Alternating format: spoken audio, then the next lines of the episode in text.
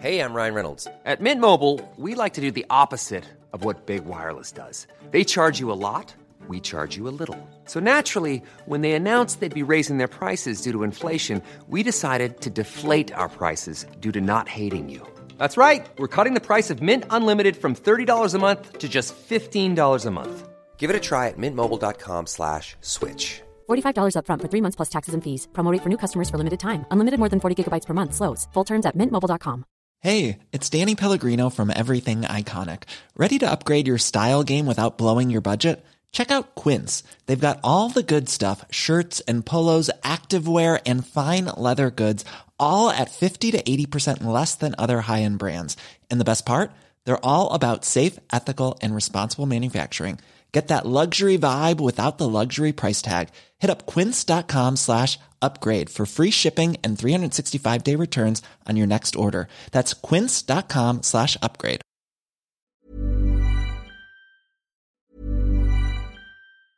Jewelry isn't a gift you give just once. It's a way to remind your loved one of a beautiful moment every time they see it. Blue Nile can help you find the gift that says how you feel and says it beautifully with expert guidance and a wide assortment of jewelry of the highest quality at the best price. Go to BlueNile.com and experience the convenience of shopping Blue Nile, the original online jeweler since 1999. That's BlueNile.com to find the perfect jewelry gift for any occasion. BlueNile.com. Ryan Reynolds here from Mint Mobile. With the price of just about everything going up during inflation, we thought we'd bring our prices down. So to help us, we brought in a reverse auctioneer, which is apparently a thing. Mint Mobile unlimited premium wireless. Ready to get 30, 30, bit to get 30, bit to get 20, 20, 20, bit to get 20, 20, bit to get 15, 15, 15, 15 just 15 bucks a month. So, Give it a try at mintmobile.com slash switch. $45 upfront for three months plus taxes and fees. Promo rate for new customers for limited time. Unlimited more than 40 gigabytes per month. Slows. Full terms at mintmobile.com. Hey, it's Danny Pellegrino from Everything Iconic. Ready to upgrade your style game without blowing your budget? Check out Quince. They've got all the good stuff shirts and polos, activewear, and fine leather goods, all at 50 to 80% less than other high end brands. And the best part? They're all about safe, ethical, and responsible manufacturing. Get that luxury vibe without the luxury price tag. Hit up quince.com slash upgrade for free shipping and 365 day returns on your next order. That's quince.com slash upgrade.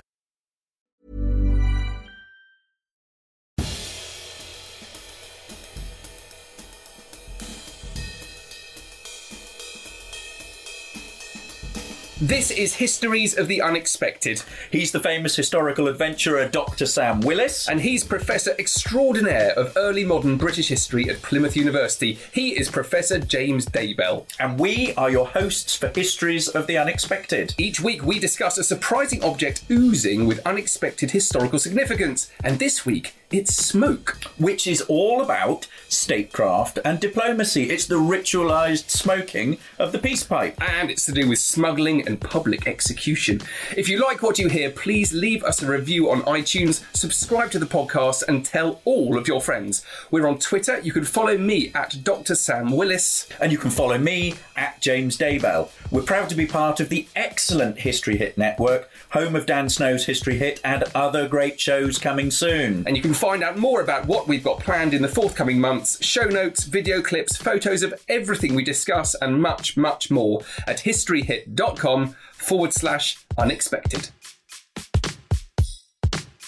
Ladies and gentlemen, welcome to episode three of Histories of the Unexpected, where we will be audio Googling through history, exploring the histories of things that you didn't even know had a significant story to tell, like the history of hiding, which of course is all to do with political and religious movements, and the history of height, which, if you didn't know, is all to do with wealth and status. and we'll be following these links in our minds as we come across them, explaining how everything has a history and crucially how those histories link in unexpected ways. So, Sam, who knew that the history of lightning might be linked to the American Revolution and the history of letter, the letter is linked to state power and the emergence of the self? Well, I didn't know. I don't even know what that means. Okay, it will, it will be explained in later in later podcasts. Uh, the man sitting opposite me is the Methuselah of memory. It's Professor James Daybell. Hello, hello. And the man sitting opposite me is the custodian of Chronicles, Dr. Sam Willis. Together, we will be piloting you on this uncharted and frankly highly dangerous flight into the past. Each week, one of us will take the lead, and this week it's my turn. Right, Dave, are you ready? I am ready and slightly nervous about this one. okay, Slightly this, worried. this one is going to be on smoke.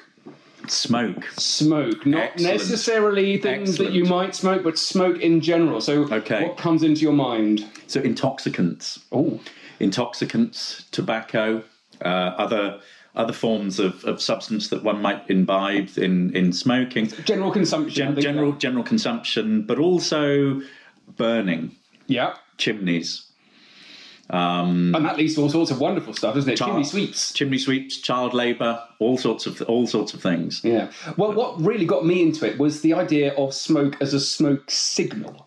Okay. um, which I, I think I don't know. When I grew up as a kid, I just assumed that was Indians, that was Native Americans doing smoke signals. Yeah. Um, but there, there's an amazing, I think, unexplored history to it. And and what actually got me into it is this. I'm going to show you a interesting photograph.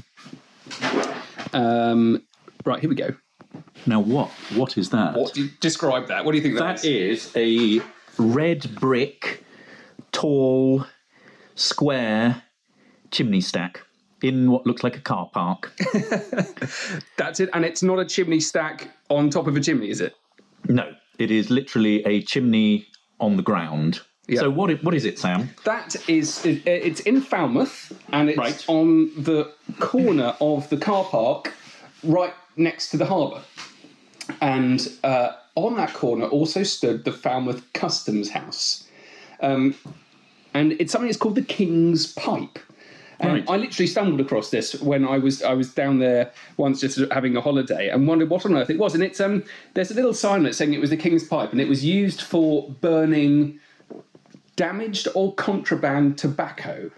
Gosh. Okay, so um, the direct link here is well. First, we must say actually, if you look at those those those bricks, they're very a very kind of obvious handmade brick from the period. It's the early 18th century. Yeah. you can kind of identify that. Um, so it's burning confiscated or damaged tobacco. So this came from an era where the government was taxing tobacco. Right.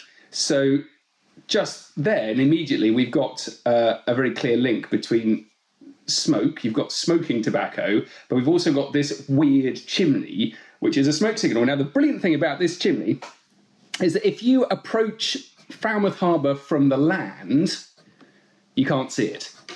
It's the last thing you see. Right. But if you approach Falmouth from the sea, it's the first thing you see.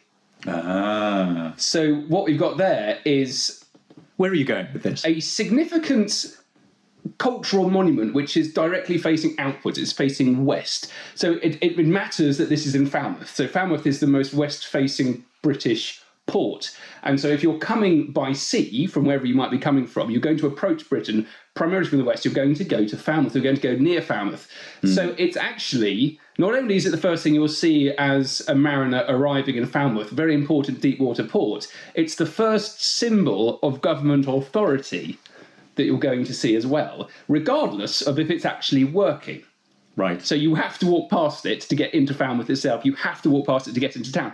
But if it's working, it is belching out huge, huge clouds of smoke from the damaged uh, tobacco. right. So that there is a smoke signal. And they were established in all of the major customs ports of Britain. There's one in Exeter. Really? we we both live in, in the customs house. Right, It's out the right. back. It's um it's slightly different to this one, but there's definitely one there. There was an enormous one in Liverpool. Right. Um, and that was built slightly later. But here's a great description of um, the Liverpool pipe uh, burning. So see what you think of this. The volumes of dense smoke which issue from this chimney cloud the streets to the annoyance of all passengers and fill the rooms of every house in the line of its direction to a degree perfectly offensive and intolerable. Within the reach of the smoke, the furniture of our houses is spoiled, life is rendered comfortless to all, many are afflicted with sore eyes, and only the young and healthy at some time can breathe. So bear in mind, this is a government thing. It's the state burning tobacco. They're trying to make it as unpleasant as possible, as unmistakable as possible. They're proclaiming a victory against smugglers. They've caught smugglers. They're burning the tobacco. They're flying a flag. They're, they're, this is their signal saying we've just got one up in the war against the smugglers. This is state-sponsored environmental disaster. It is. I mean, we can run with this in, lot, in lots of different ways. If we follow the line of this idea of smoke signals or, or, or fire as signals, I'm thinking here of the uh, the beacons okay. that, that were used in the in the 16th century that connect to the Armada. yes, yes. So the idea that you know that basically the um, the beacons would be lit in order to show people in in Devon and Cornwall that the Armada was coming. However, That they were under threat, and these beacons were all along the south they coast. they were all along the south coast. However, there is evidence to show that they were never, in fact, lit. right. And, and, and a lot of historians, you know, still believe that the beacons were lit. But there's a lot of evidence to show that, in fact, people were punished for lighting beacons at this period because, and this connects to another thing that we need to know about fear. Because Ah, okay. people would be in fear of their lives that they were going to be invaded by a by a, a foreign power by the Spaniards. It sounds to me like someone thought it was a good idea to Um, Yeah. have beacons, and someone else Yeah, said, exactly. No, no. someone a bit wiser who could Yeah. spin a story said that's a terrible. So you want to you want to control this kind of thing. So the state the state comes in and, and close and closes this down. And what in fact they have is sort of spy ships out out Hmm. in, in Plymouth Sound and other places that allow you to to sort of spy on on sh- enemy What- ships. and what was going on, but, but to keep, keep Yeah. the general public uninformed Yes. of Yes. big state events. Yes, yes, and and this is all about, in some ways, it is about state power. Yeah. and it is about it is about control. But also, if we think about this in another way, it leads us on to we move from smoke to smoking, and we move from that to tobacco. And of course, we all know the sort of the, the history of tobacco, which sort of was first sort of cultivated by American Indians. Um, Columbus, 1492, and all of that goes over and is given dried leaves as a gift. It then sort of slowly finds its way back. You know, and Walter Raleigh in, in, in England. It's exotic, it's foreign. It's, it's exotic, Yeah. it's foreign, it's first of all connected to medicine. It's something that is sort of seen as a, as a kind of cure all, you know, from, from bad breath to, to cancer. Um, but nonetheless, there is, a, there is a recognition pretty early on that smoking is in fact bad for you. Um, you know, Francis Bacon in about 1610 or thereabouts writes about not being able to give up smoking. That this is this is highly addictive That's it, an awareness of addiction. an, an, aware, an awareness mm. of addiction, an awareness of what it's doing. And in fact, even earlier in 1604, if I remember correctly, James, King James of, of the King James the Sixth and First of Scotland and England, writes a, a famous tract against tobacco. Let's see if we can find that. Let me see if we can. Yep, yep. Okay, here we are. We have here a counterblast to tobacco. 1604. counterblast. A counterblast. That's Which- brilliant. Which is followed by a law uh, to basically put a heavy protective tariff on tobacco. Every pound of tobacco that's brought into England, there's a heavy sort of a heavy tax on it. But I'll just read you a little extract from the counterblast to tobacco. 1604. This is King James.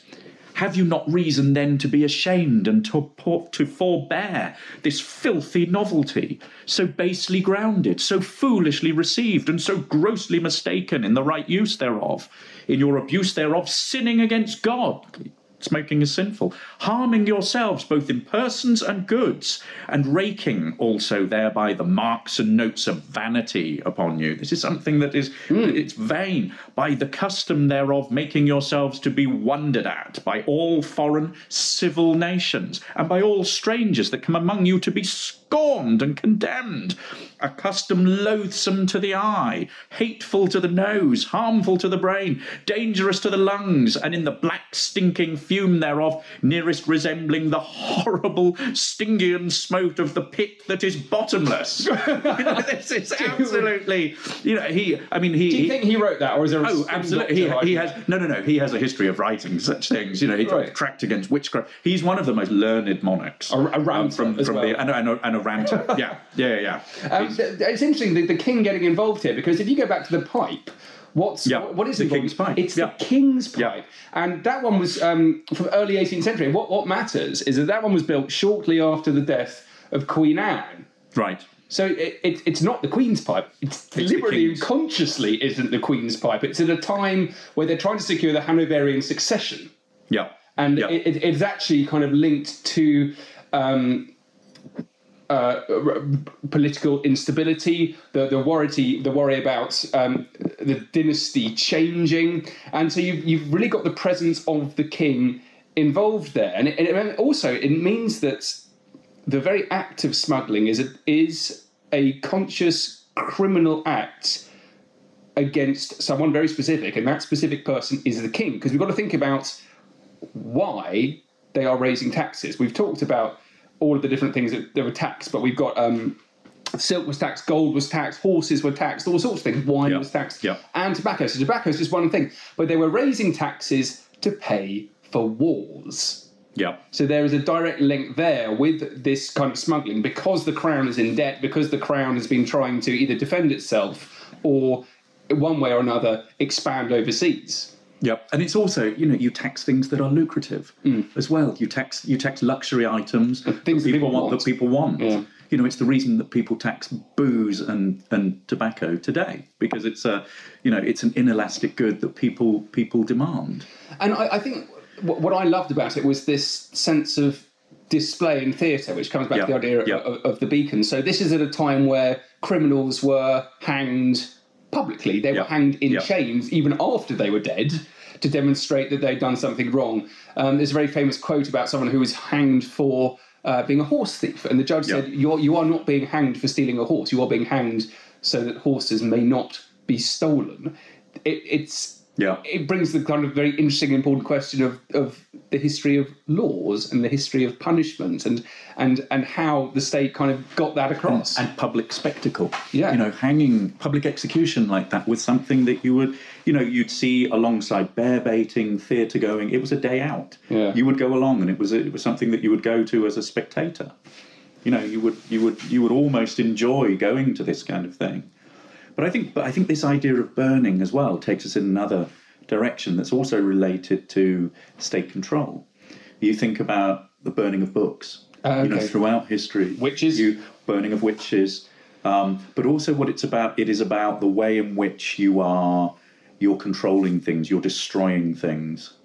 and it's the ultimate kind of destruction. I mean, you're Yeah. left with ashes or left with you don't get it absolutely nothing. Yeah, you think about the sort of scorched earth policy. You know, a retreating army will burn as they retreat. Will burn the crops so that the, so that the army that's following them will have nothing to survive on on the land. You know, so it is ultimately a sort of a, a destruction and an ultimate control by just removing it entirely. Um, but this, I, I want to, I want to also sort of play with this idea about the king's pipe and the, you know, the king's pipe and not the queen's pipe, and sort of and run with that and think about, you know, the, the gendering of smoking.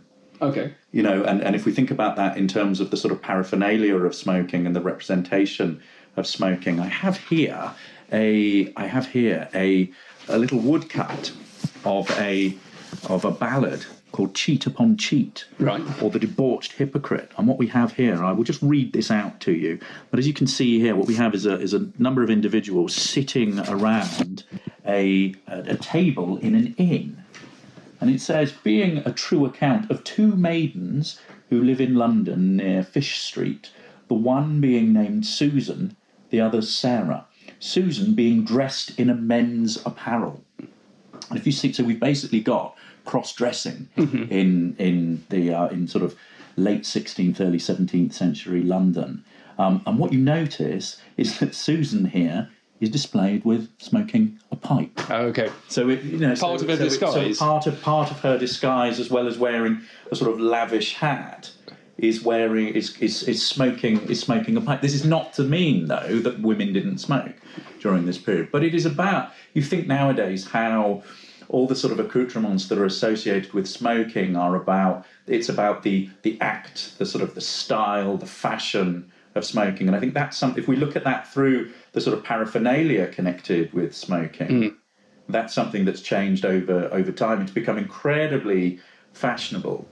the whole kind of paraphernalia of smoking is really interesting because if you're an archaeologist, you you assume that everyone in the early modern period smoked because of the, the sheer quantity of um, clay pipes that you find everywhere, which is very different from the kind of the vision you have of a Victorian gentleman like Sherlock Holmes with his kind of very distinctive curved pipe. I have a curved pipe rather than the long, straight, Yeah. straight one. Um, and uh, funnily enough, I was in Istanbul recently at the Grand Bazaar, and it was amazing how many merchants and salesmen they were were, were selling pipes as collector's items, but beautiful, ornate, ivory carved pipes. Um, which I wasn't kind of expecting to, to see. You know, I, I didn't really assume that they had much of a market, but apparently they do. Yeah, yeah, I imagine. I mean, if you look at, yeah, I think you're quite right. If you look at the archaeology of pipes, they're they're everywhere, and you think about those long pipes. But then also you think about you think about, um, you know, what we what we describe as as sort of, um, you know, more, uh, you know, pipes belonging to people in different parts of of the world. For example, I've got some here. These beautifully sort of ornate uh, American Indian, Oh, yeah, Native yeah. American pipes that are beautifully carved and, and symbolic, and you think about the role of smoking in in in effectively in diplomacy Yeah. as a sort of communal habit. That, you know, Well, something pipe- that you share, something maybe. that you share that would be part that would be passed around. Do you think that's a habit that you share? Rather than the actual object you share, that that we have something in common? I both know we like to sit down and have a smoke. I don't know. I mean, I'd, I'd always thought that you, they were basically trying to get the um, the the party they were trying to negotiate with stoned. Agree to anything. so that things would go much more easily. No, but I'm, I'm sure it's, it's I'm sure it's a ritual of friendship, and I think I think they're also the ritual of of where you sit in that circle.